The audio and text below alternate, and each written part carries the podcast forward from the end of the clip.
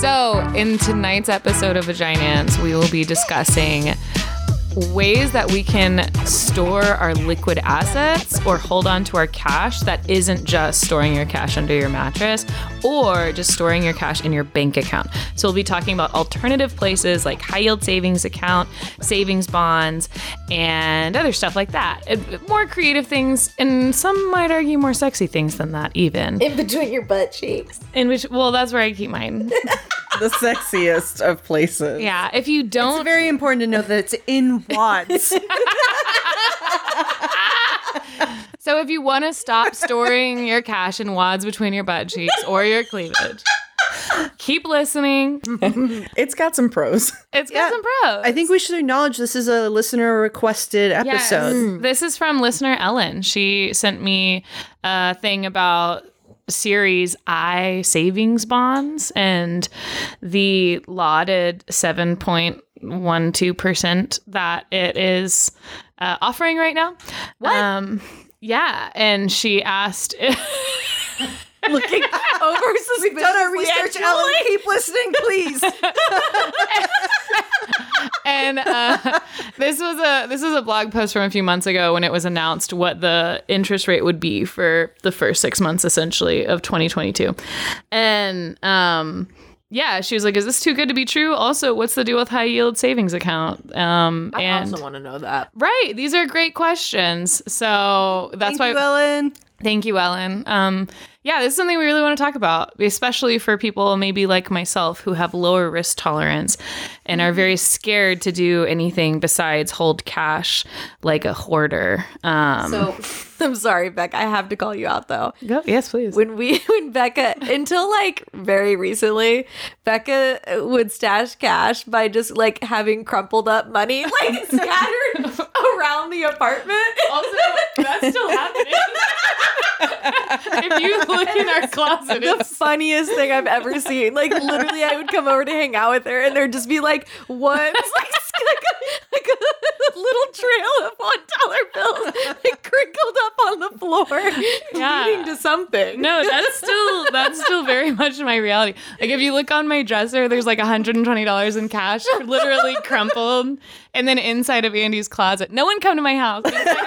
Andy's closet. I have no idea how much money is in there, but it is. It's just like a cookie crumb trail of crumpled up Yeah. cash. Yeah. Amazing. Anyways, so yeah, that's very much why we're talking about this and alternatives to storing your cash but remaining relatively liquid, if not entirely liquid. So that's the big motivator today. I'm really excited. We, I, I learned some interesting things, um, so I'm excited to discuss that. Oh yeah, by the way, this is Becca. Taylor. Jules and Maggie. And we're Vaginance. So places we can store our cash. So we've got Andy's closet. We've got the top of my one, dresser. Andy's closet. Um, so so what there's some problems with the keeping the cash in your closet or an equivalent with that is that as inflation continues, my cash in Andy's closet loses value. So, we want to talk about options where you can store your cash and maybe allow your cash to grow with inflation without having to directly invest your cash and make it difficult to retrieve um, if there's an emergency or you need to make a down payment or something like that.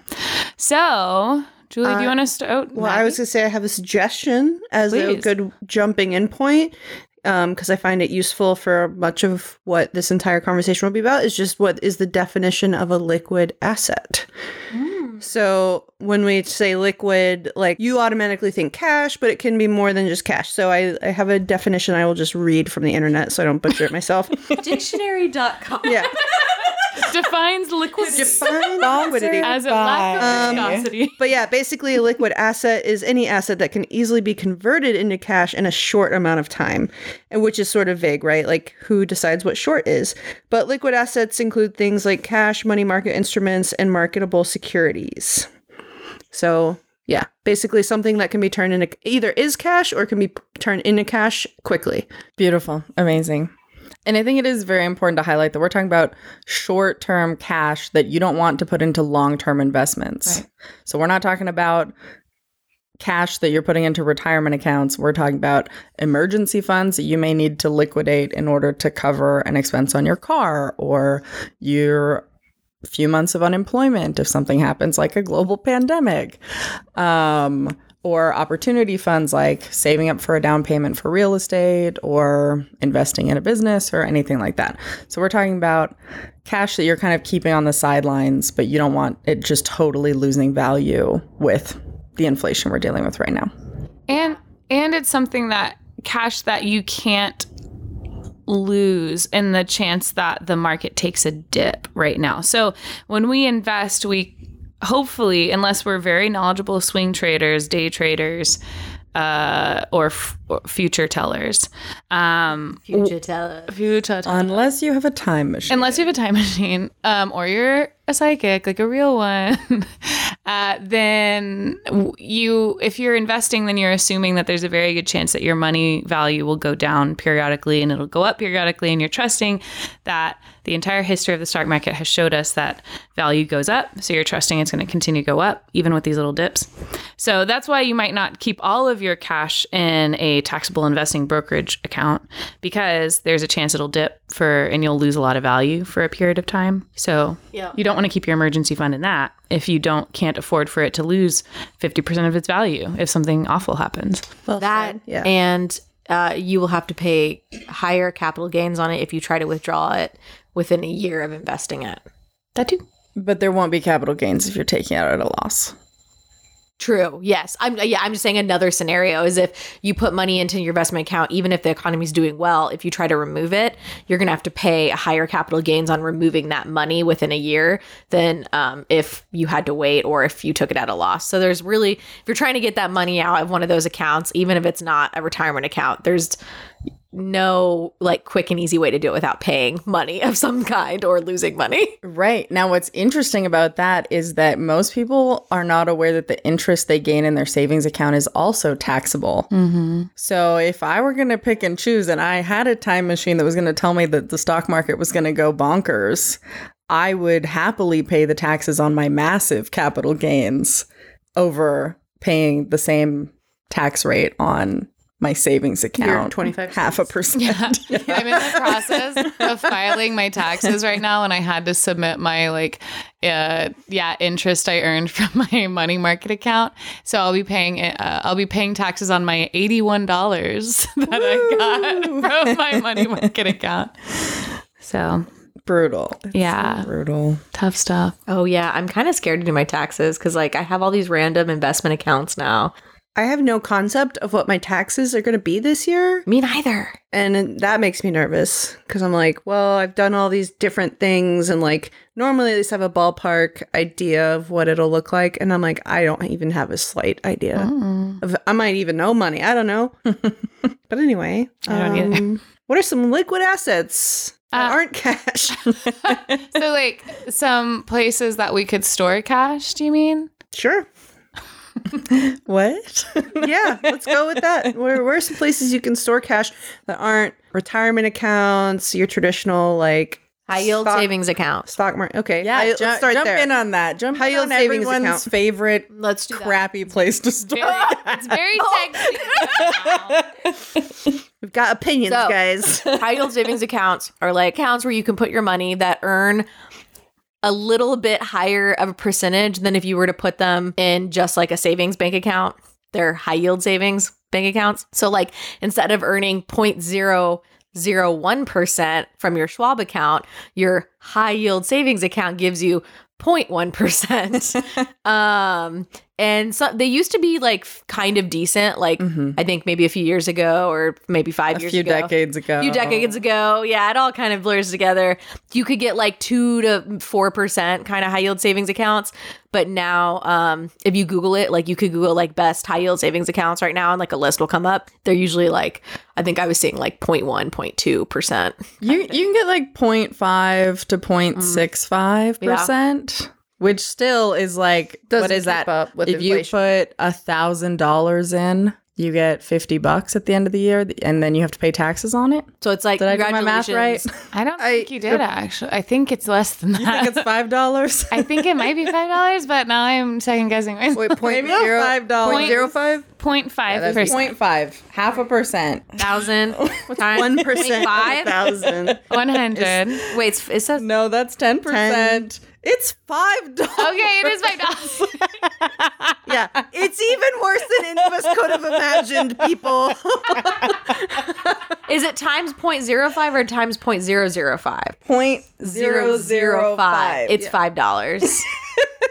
and then you have to pay taxes on the five dollars. Woo! So worth the pain and So- effort of setting up the account, transferring your money in, and getting your money out when You you need it. Won't even be able to buy a cup of coffee with the amount of money you've saved. Uh-huh. Yeah. So basically, what we're saying is a high yield savings account really no difference from regular savings accounts in the long run, unless you have a shit ton of money in cash for some reason. And Like even then. Do something else with it. You're Yeah, making some bad choices. Yeah, like, you would never put that in a high yield savings account. You Right, would only yeah. have at, like So, you like- would own a bunch of assets. I mean, if you want a high yield savings account, sure, but like, don't lose sleep over I it. have. How much would you I have, to have for? I have two thousand dollars in my high yield savings account in Betterment, and I made six dollars and thirty one cents in the year of twenty twenty one. Um, if you had ten million dollars in a high yield savings account, you would make fifty thousand in a year.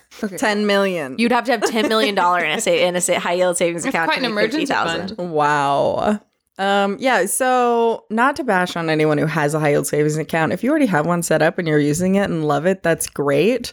But depending on how much cash you're keeping in there, it may not actually be worth it for you to set it up and send money back and forth from it. yeah, like how much do you value your time? Yeah. I value mine way more than $5 Well, I, I for every have a high yield savings account, but it's because I already have it set up. Right. Like I'm not gonna go through the effort of unsetting it up. Like there's no difference to me Mm-hmm. either way. But yeah, I don't make money on it. It's just like a savings account, like And a you- banking account. And Maggie's and mine, and hopefully anyone who has a high yield savings account is FDIC insured. So it does work the same way as a savings account does, in that if something tanks, you're not going to lose your money. It's insured. But do make sure that yours is FDIC insured because it's not all of them. It was a very sexy thing, especially in the last couple of years. It got really sexy where people wanted to open up high yield savings accounts. And there's some like online banks that aren't FDIC insured. So just make sure if this is something you want to try. Great advice. Yeah. You're welcome. Since since there is potentially a run on Canadian banks happening right now, which does put people's money at risk, so it is good to have FDIC insurance. Wait, what is happening with Canadian banks? This is a much longer conversation than I Don't ask Julie about Canada. Number one rule of podcast. I'm sorry, I'm sorry, I'm. There's just like an emergency order going on and a big pissing match between the government and some of the citizens and blockades and bank runs and anarchy. Anarchy in Canada. Um, okay, so we've heard a little bit about high yield savings account, and then the the things that a lot of us might be already exposed to is just your normal savings account, your normal checking account, maybe a money market account if your bank offers that. Uh, maybe that's some. Maybe those are some accounts that you're very familiar with. So we're kind of shifting the conversation to the stuff that maybe we have less exposure to, like high yield savings account, and if we want to jump into it, Series I savings bonds. So what I was thinking, and y'all can ex-nay this, but Julie made a beautiful table that is extremely helpful. It's gorgeous. Yay. Um, and really good. And I was thinking we could just go down the table because we already started cash high yield savings account. We're already two steps down the table. Let's Uh, just yeah. continue this trend, and that way the podcast kind of follows the table. Yeah, I love it. All right. Well, the next thing on the table, which I know nothing about, so I will definitely pass the baton over to Julie. Probably is the ULP low risk ETF portfolio. Yeah, so this was something really surprisingly compelling that I came across as somebody who does not typically invest in stocks and and whatnot, um, and particularly not bonds. But this is something that some guy coined called the ultimate liquidity portfolio, and it's a way to invest your cash to try to stay ahead of inflation, but still in very liquid ETFs. And so it actually mimics a lot of retirees' portfolios because it's really bond heavy, but just enough stocks in there. And having both in, he has like an 88% um, intermediate term bond portion, intermediate term bonds have maturation dates between two and 10 years. Um, and then a 12% stock, total stock market index allocation. That actually makes the entire portfolio less volatile than having it all in bonds or all in stocks. Wow. And he was actually making a lot of tax arguments on this because the um, federal treasury bonds are exempt from state taxes, which doesn't really matter to us in Texas because we don't have state income taxes.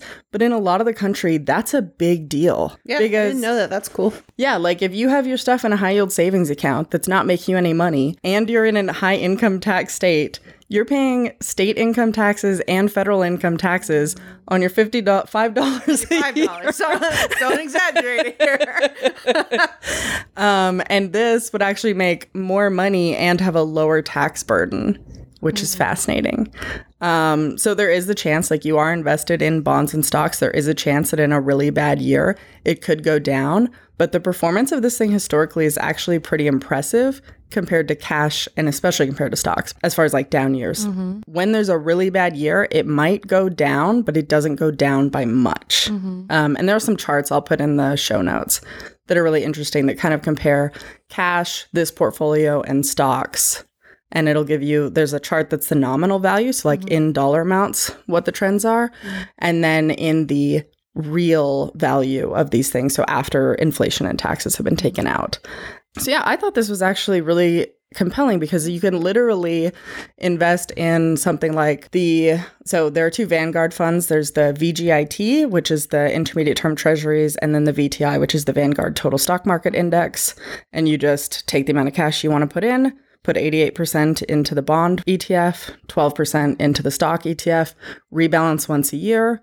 Oh. Whenever you need to withdraw it, this is in a normal brokerage account. So, however long it takes you to sell an ETF and transfer that out to your bank account. So this is a DIY. You don't buy a ULP ETF. You are DIYing 88%. Okay, got Right. it. Cool. So you're investing into two different ETFs, one's for bonds, one's for stocks, but it's pretty low effort. That's brilliant. So I have a Vanguard balanced index fund that is like half bonds and half stocks. Yeah, and you you'd want to look at it make sure it is intermediate term bonds.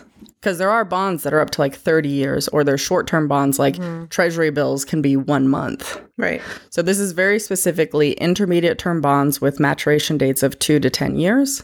Um, and that just happens to work out really well. So, because we're just throwing uh, the term out a lot, can we define bonds? Yes. So bonds can be issued by like government or corporations. And it's basically we buy the bond, so we're loaning money to them and they're going to pay us back that principal on the maturation date. And in the meantime, they're going to pay the interest rate that they've offered for that bond. So, yeah, it's different from a stock because it's like not based on a company's success. You're lending money, your money to the government, essentially.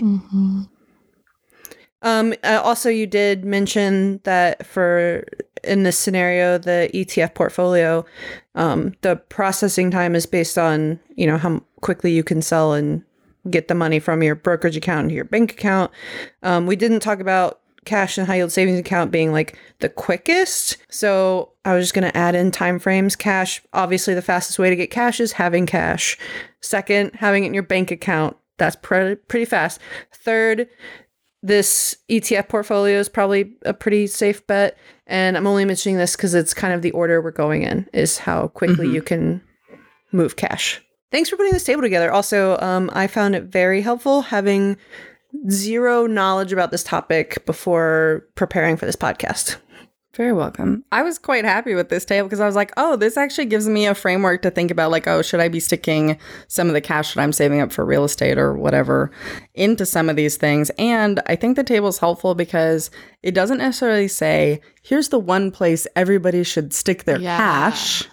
But it says like, oh, maybe I'll put some in this and some in this because I like the balance of of splitting my risk over those two options. yeah. Um, well, and that's something that we had kind of talked about in our group text as well. Is like it's very dependent on your personal situation. Like, how much cash do you need? How quickly do you need the cash? What are your risk tolerances? Like, all of that's going to depend on this. Obviously, we've talked about that in other podcasts in relation to stocks, but it is relevant here as well. Yeah.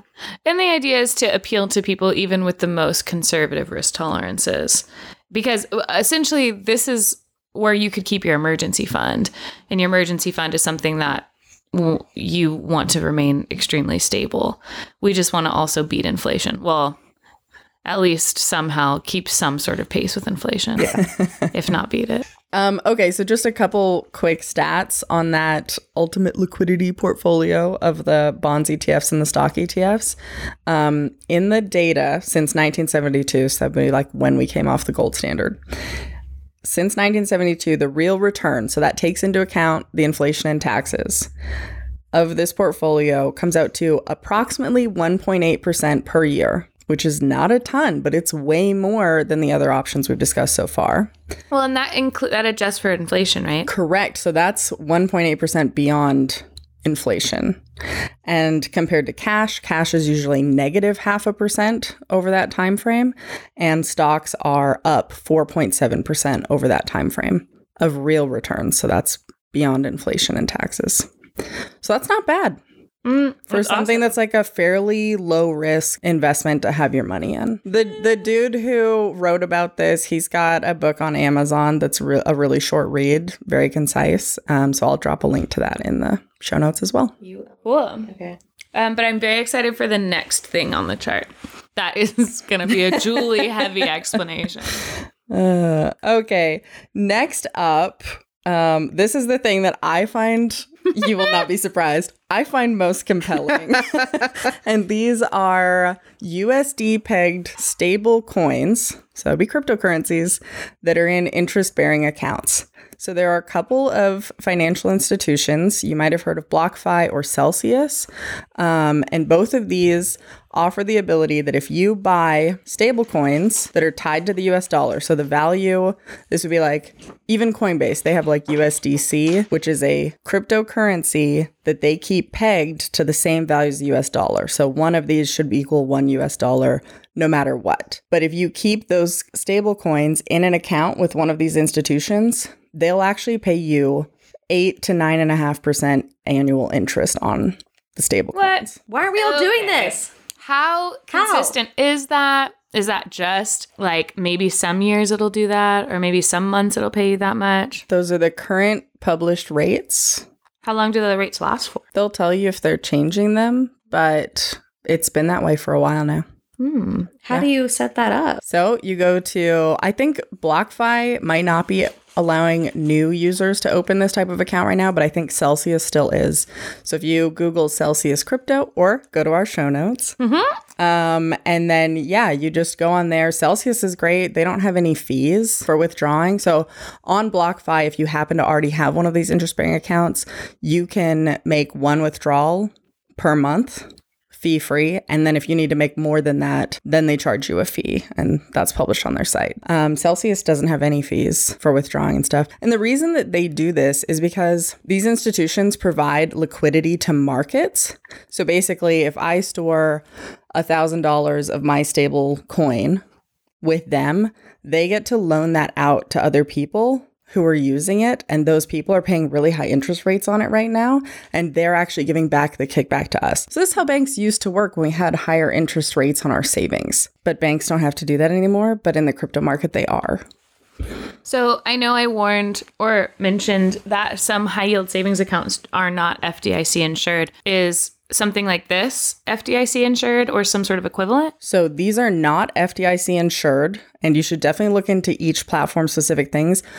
Um, for both BlockFi and Celsius, I believe they are asset backed, so they're collateralized or at least 50% collateralized. So, like the people who are borrowing all of our pooled together money from something like BlockFi, they're putting half of the cash up up front in order to borrow 100% of our funds, which is like an impressive amount of collateralization. BlockFi also stores their assets at some of the big, is it like Gemini or yeah, so so they do store them with all these other. There are different types of insurance, so it's not FDIC insured like a bank account, but legitimate providers of this do have large collateralized backing, and other types of insurance. So it might not be a place where you want to stick your entire emergency fund, but it might be worth trying out with part of it and then seeing how you feel comfort wise. So if I'm downloading the app, um, do you can you link it to your bank account and then literally just transfer over like USD to it, or does it have to be in crypto? Hmm. Good question. I haven't set up Celsius yet because I don't have any cash to send anywhere. um, so I don't know if you can send. Actually, I think I think they do accept like ACH bank transfers, which means you could send USD in just like you would at Coinbase, and uh-huh. then get it transferred into a USD pegged stablecoin. Interesting. Mm-hmm. So right now I have Coinbase Pro, mm-hmm. and I invested a bunch of money in stuff. So impressed with you. Thanks. I've What like stuff? gained and lost a thousand dollars like in day like a day. I was like up a thousand and then I lost a thousand. Then I was up like it's just constant. Welcome to crypto. Yeah, wait, what did you buy? Okay, so sorry, I'm totally derailing this conversation now into crypto. I have 2.5 coins in Ethereum. Wow. Nice. That's not insignificant. It is not nothing. Um, I have. I basically bought like all of the stuff Zach told me to get.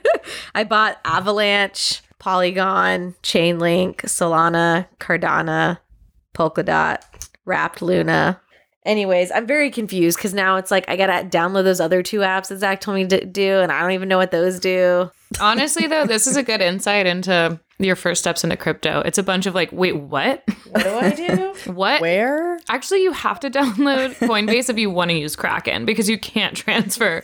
Like, there's a lot of that. and then you're like, what is wait? And then to mm-hmm. get Kraken, you have to have this other thing, and then you should transfer mm-hmm. it here. And I'm just like, mm-hmm. I don't know what's happening.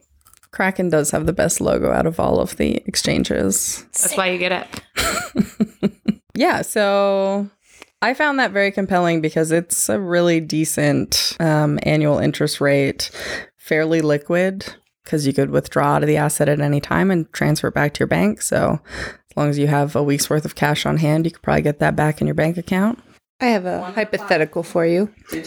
So, we've talked about this before on our podcast, but I have changed the way that I pay my mortgage so that I now pay taxes. And every month I put one twelfth of what I'm predicting my property tax are going to be into my savings account, which is doing nothing for me. As we discussed, I might get $5 out of that. What if I put it into this? I would. That is All right. not financial advice. I'm going to try it, listeners, and I will let you know how much I regret that or am excited about it at the end of the year. well, so this is what I'll tell you. Since you're doing it one month at a time, the first Yeah, time you put. Money in, it's one twelfth of your total risk. Well, right now it, we're hitting three twelfths, but Okay, okay. So you put three months worth, that would be a quarter. You're putting a quarter of your total funds in. And then by the time you have to do it again next month, you can kind of look at it and be like, oh, yeah, see, it seems like it's working. seems gonna try legit. That's a I'm gonna- good. That's gonna really see smart. what happens. Okay, I'm interested in this. I'm interested doing it, y'all. I'm verifying my identity right now. I'm going to do it as well and potentially use this as my um, property tax account. Cool. Well, Julie's got some converts. right in, listeners. Has it worked on you? Are you also downloading the app like the rest of us are? Me? no, I'm making myself a note because if I don't write things down, I won't remember them. So I'm writing myself a note that says create stablecoin account, transfer money. Someone else want to take uh, short term treasury bills, one month ones? They're not on. sexy. They're not sexy, but it's what it sounds like, guys. The bill expires within 30 days, which means it qualifies to be something in your emergency fund. right. It's not super liquid, but it's liquid enough if you have one month's worth of expenses on hand in cash. But the interest rate paid on this is abysmal these days. Mm. Currently, they're paying out like 0.03% on a one month. That gives you basically 0.36% in a year, which is not worth it, in my opinion. But people like to talk about T bills, treasury bills, so I thought we should throw it on there. And then don't you just go to the website treasury whatever dot gov Mm-hmm. and you just fucking buy it, guys. It's like something your grandma would have done if you want to be like your grandma. My grandma did. My grandma bought some T bills and I got to cash them out at like something like 25 years later, and they were worth like $300. So that's something. That's fun. Yeah. Maybe there's like because what was cool about that is that it was like a paper certificate I got to bring into a bank. I liked that. If it were me now, I feel like that was like 23 year old Becca. 32 year old Becca would probably hang on to it just for the sentimentality. 23 year old Becca did not have those feelings. right. Now it's like, oh, that in a frame is worth more than the interest it's going to pay. Yep. Kind of like a diploma. Mm, that's too depressing. my god. I stumbled upon my high school whatever diploma recently and I was like, why do they even give me this? Just throw it like put it in a box somewhere, see it once every decade. and It be, is like weird. Depressed when I look at it. Like Nothing was more anticlimactic than getting my university diploma in the mailbox, folded in half in an envelope that specifically says "Do not fold." yeah. Well, at and I'm I'm sure a lot of universities do this, but A and M it's a gaudy it's a gaudy school. We're really big in a school spirit to the point where it's nonsense. So my diploma's in this like huge frame that's like maroon and white and like gold, and it's Texas A&M University. And now I just carry it around. What am I gonna do with this? It's not like me and Andy are gonna decorate half a wall with our diploma. you don't want to hang it in your massage office? That's right, team. I got a bachelor's that I'll never use again. I kind of like that though. I feel like you should take it as decor. I should. I also should get a master's. I do have my bachelor's hanging in my office, but simply because like I don't know what else like I guess I could put it in the closet instead. But I like I have it and there's wall space, so I put it up. But I also am kind of sometimes embarrassed that I have it up. Mm. You paid a lot of money for that diploma. That's true. It did cost a lot of money. Um, so moving on, we have kept this for last because it's been such a sexy topic since like November of 2021. Um, and, and the reason it is is because for whatever reason, social media has really clicked onto this. Like it's gotten a lot of people's attention, um, mine, mine included, because it sounds very sexy. A 7.12 ish percent return on an investment that only has a one year lockup. Um, so what that sounds like is you could put some money into this and then take it out in a year and get seven ish percent interest on that. That's not exactly what it is.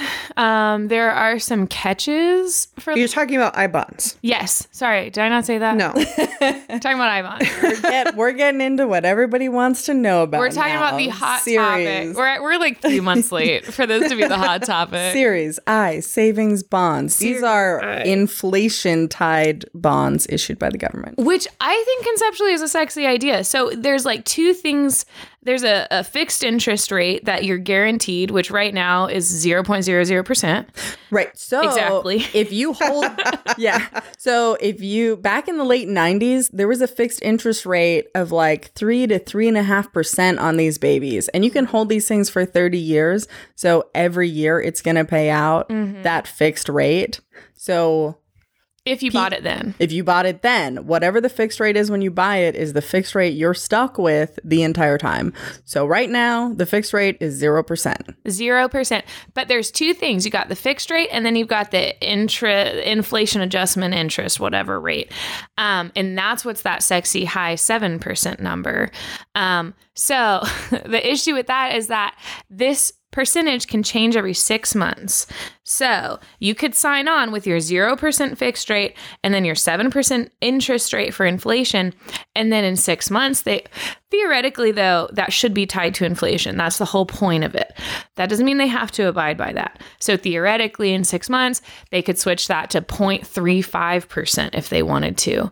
Um, there's no limit on how much they can raise or drop that. So you can sign on to this with this high interest rate, but you're only going to get it for a few months. And then you have no idea what you're going to get after six months. And we're already a couple months in. But if you buy it during the six month period when that rate is active, you get that rate for the first six months you own it. Yes. So if you. Oh, okay. Yeah, so it doesn't end like you don't just get it up until the new rate is issued. You get six months at that rate, and then when your rate six months expires, you get the latest published rate for your next six months. Mm-hmm. So if you buy them now before the end of April, you will get that seven point one two percent rate for six months, which is actually three point five six because the seven percent is an annual rate.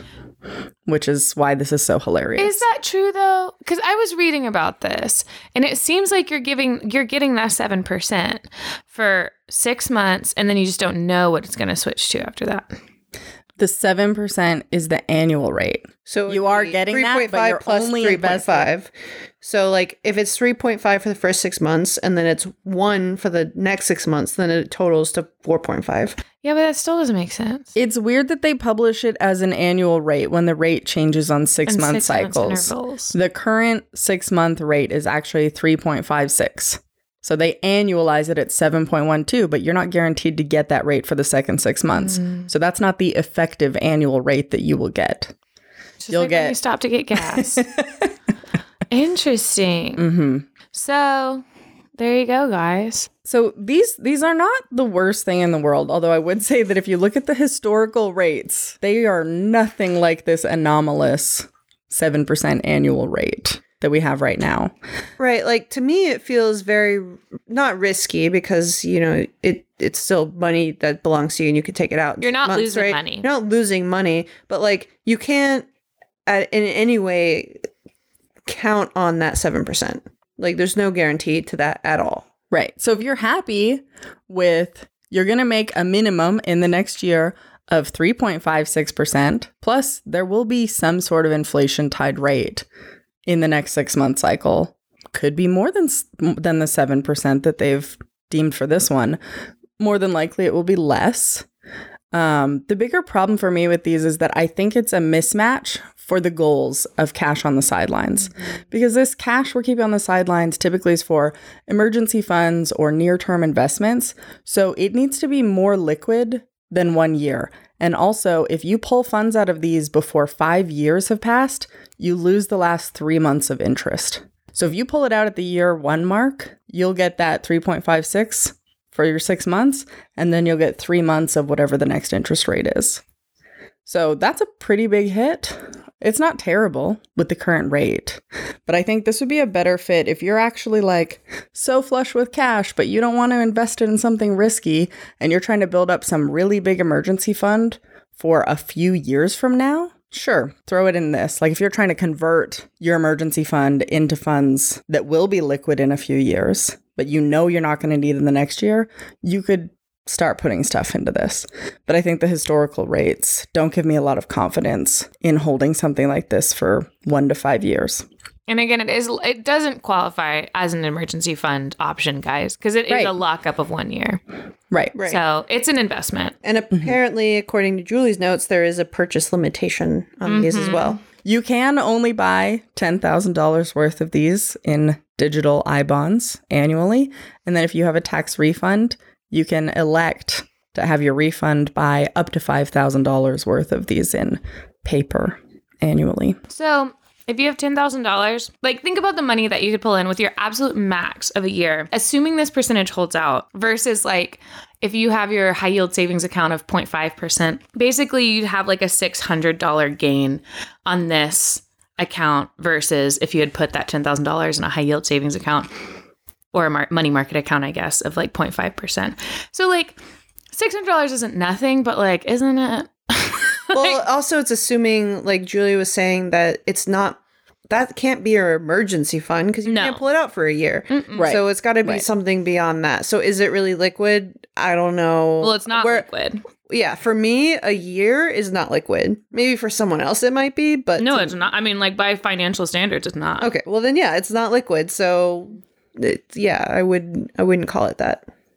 I guess um is the benefit to something like this over just like putting your money in the stock market is that it do- it's not like affected by the stock market. Yeah, there's no risk. I mean, you're not going to lose your money. Yeah. You're but just- you you could have a 0% return on these. yeah, it might That's have, totally possible. It might not keep up with inflation, even though the whole point is that it does.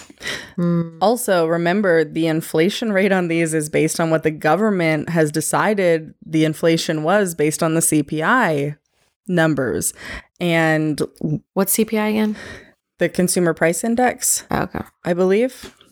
So it's like they take the basket of goods and they compare what it costs now versus what it cost before, and that shows you the inflation. Mm. But they pick what's in the basket of goods. And this could be an entire episode, but there are so many obvious flaws to this. Like the way that they determine housing costs for like renting a place isn't by asking people who rent houses. It's by asking homeowners who may have had mortgages for 20 or 30 years what they think their house would rent for. They have no idea what their house would rent for given current market conditions because they don't rent and they're not trying to rent their house out. Oh my god. Like, ask people who actually rent in that market or ask a realtor. So, but they do this very specifically, in my opinion, because it depresses that number and slows down the appearance of inflation in the CPI. Mm. So, I don't happen to think that the inflation numbers they're working with are accurate to the inflation that we're experiencing. Yeah. Everyone's out to get us. Everyone is out to get us. We really do just need to get a compound out in the woods. With Dude, I know. Um, so I had an idea of something. I was like looking at your table, and I was like, "What are some other liquid assets that are like maybe a little creative Ooh. that aren't on this table?" And I had one Ooh. that I have not invested in, but I have desired to invest in, although I'm a little afraid. And something that I think is could be very liquid short term. Hmm? Um, high value collectible items. Ooh, go on. Yeah. So if you, I don't know, like invest in something that you know is highly collectible and is is a hot market, um, the thing that comes to my mind because I have read about people having success with this, and it seems like something that would be fun for me specifically. Like I don't know, think uh, anyone else in this room would enjoy it. This is a sexy lead up. Is Legos? Oh, Legos is a crazy market, actually. I And, have like, a bunch of Legos. We you could, invest in some really like hot Lego sets, like some of the Star Wars ones and stuff. Hold on to them for a little while. Um, they probably would always sell for at least what you bought them for. You could probably turn that over pretty quick on eBay and have the potential of making a pretty good amount of money. Even individual Lego pieces, because there will be people who have a particular set, they're missing a piece and they pay top dollar for that. Yeah. So That's yeah. actually really interesting. Like like buying those sets and then just selling them piece by piece. pieces. You're, you're like the Lego. Oh, that would take up so much time. It but like it would, it could potentially would. potentially make you some good money. Yeah, because you could sell each for like ten dollars a piece. But when I was thinking about that, because like I, I can't remember who was talking about this, but they have a friend, maybe it was Kitra was telling me that she has a friend who invests in Legos and that he doesn't make a ton of money, but he just loves it. Like he just fucking loves Legos and has so much fun buying them, like getting into it, reading about it. And I was like, I could see myself being that person. Like, Lego just, broker. Like so much fun. Even if you just make like 1%, like that's a fun thing Yeah. to do. But then I was like, what other collectibles? There's fucking Pokemon cards. There's fucking, I don't know, all sorts of crazy nerd shit that could just be super fun. And I would consider pretty liquid. Thoughts on this? Thoughts on I think I feel like anyone else have anything else that you may have thought of that was a liquid asset that wasn't covered on this list? No? Okay. I mean, cash in your boyfriend's closet. no, I think this is helpful because, especially if you're someone like me, I already said this, who was really hesitant to invest because I didn't want to see all this money that I saved for a decade or more just potentially cut in half overnight because I invested at, the exact wrong time. Um, especially right now, the markets feels a little volatile. so if this is something that gives you anxiety, but you also have the wherewithal to realize that just holding on to cash in a bank account isn't accounting for inflation, these are really good options. Do your own research. Figure out the one that's going to sit the best with you. But I would encourage you to like really genuinely explore these because I think over time you're going to be really grateful that you did. Or else you're just losing money to inflation like I have done for a decade. Diversity seems to be the key. So, you know, just don't put all your eggs in one basket. Mm-mm. All your eggs in one liquid basket. Mm. Um, so I feel like it's not very late. Um, do we want to talk about personal stuff? Hmm. Can I ask a question first? How? No. okay. yeah, no, Just you- kidding. Of course. Personal update. Of course you can, Julie. How much does everyone keep or want to keep in liquid cash, like emergency funds or semi liquid investments? Too much. yeah, Becca, Becca enough. $1 million. Mine is over 50%. Mine's about 50% Oh of my wow, That's mind blowing to me. that is a mm-hmm. lot. It's wrong. But that is still better than, you know, a year and a half, 2 years mm-hmm. ago, where it was 100%. So, It's because I've been in denial that I'm going to buy a house. That will never happen. Okay, so I was gonna say that it is helpful to break it down based on like this is how much I keep for an emergency fund, but right now I'm also keeping X amount for a near term investment. Yeah. So So it's like, what's your actual comfort level for like emergency fund? it's How many high. months? I mean, yeah. How many years, Becca? How many years? a year. I think Okay, a year is my emergency fund comfort level. I don't think that's insane. I think it's on the high end, but I think that's perfectly reasonable. Yeah. It's it, because I have a stable job and I'm a single person without children and major liabilities. A professional would tell you that a year is far too much, but it's fine.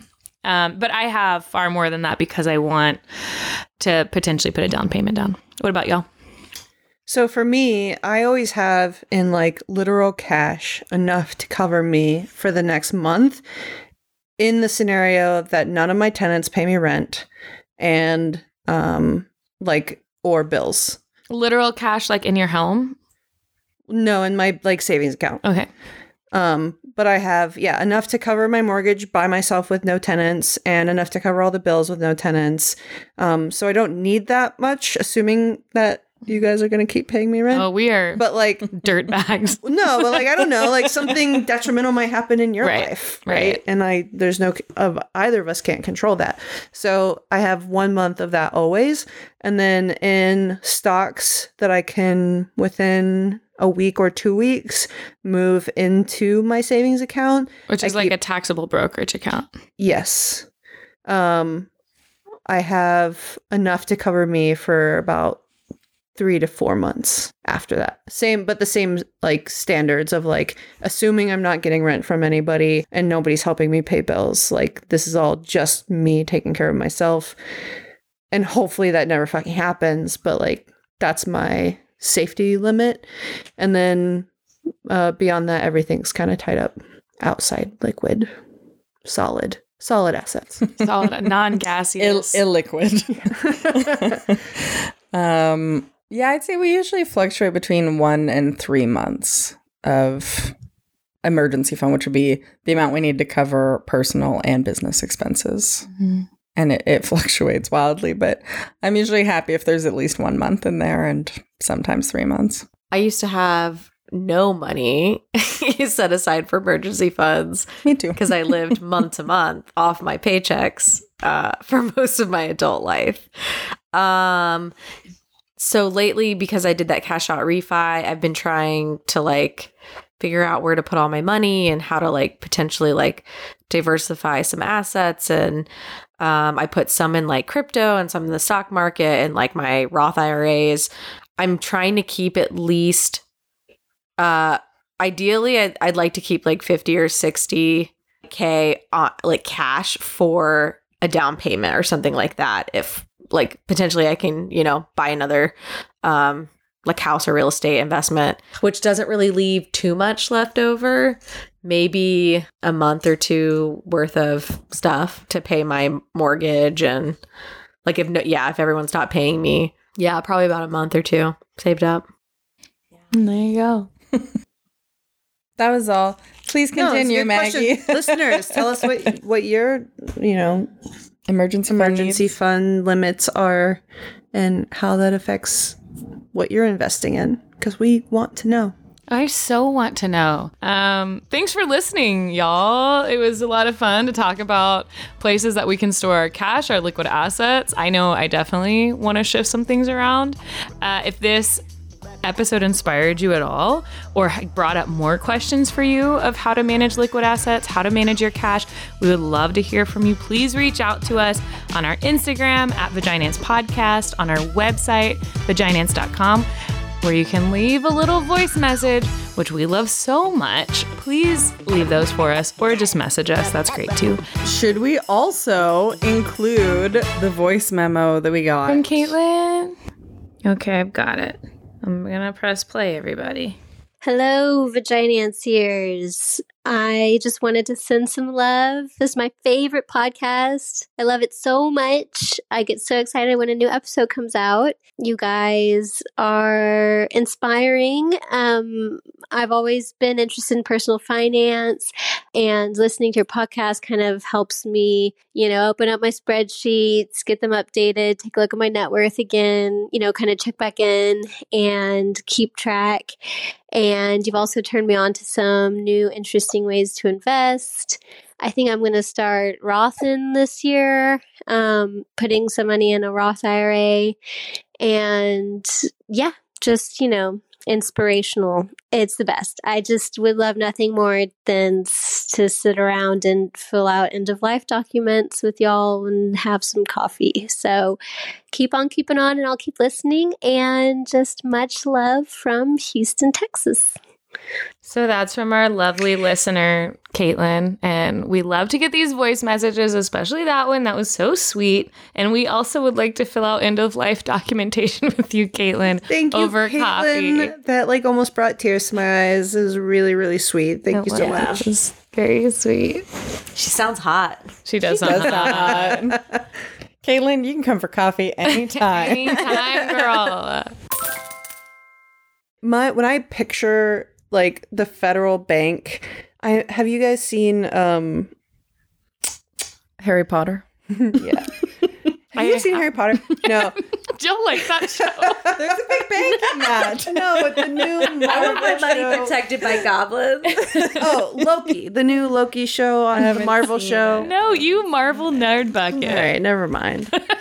well, essentially, there's like secret shit happening behind the scenes that nobody understands and like nobody can explain to anyone. And they're like, "What's going on?" Everyone's like, "We fucking no idea." Like, no one knows what's going on. We just do it, like kind of thing. And like, watch the show Loki. That's how I imagine the federal bank.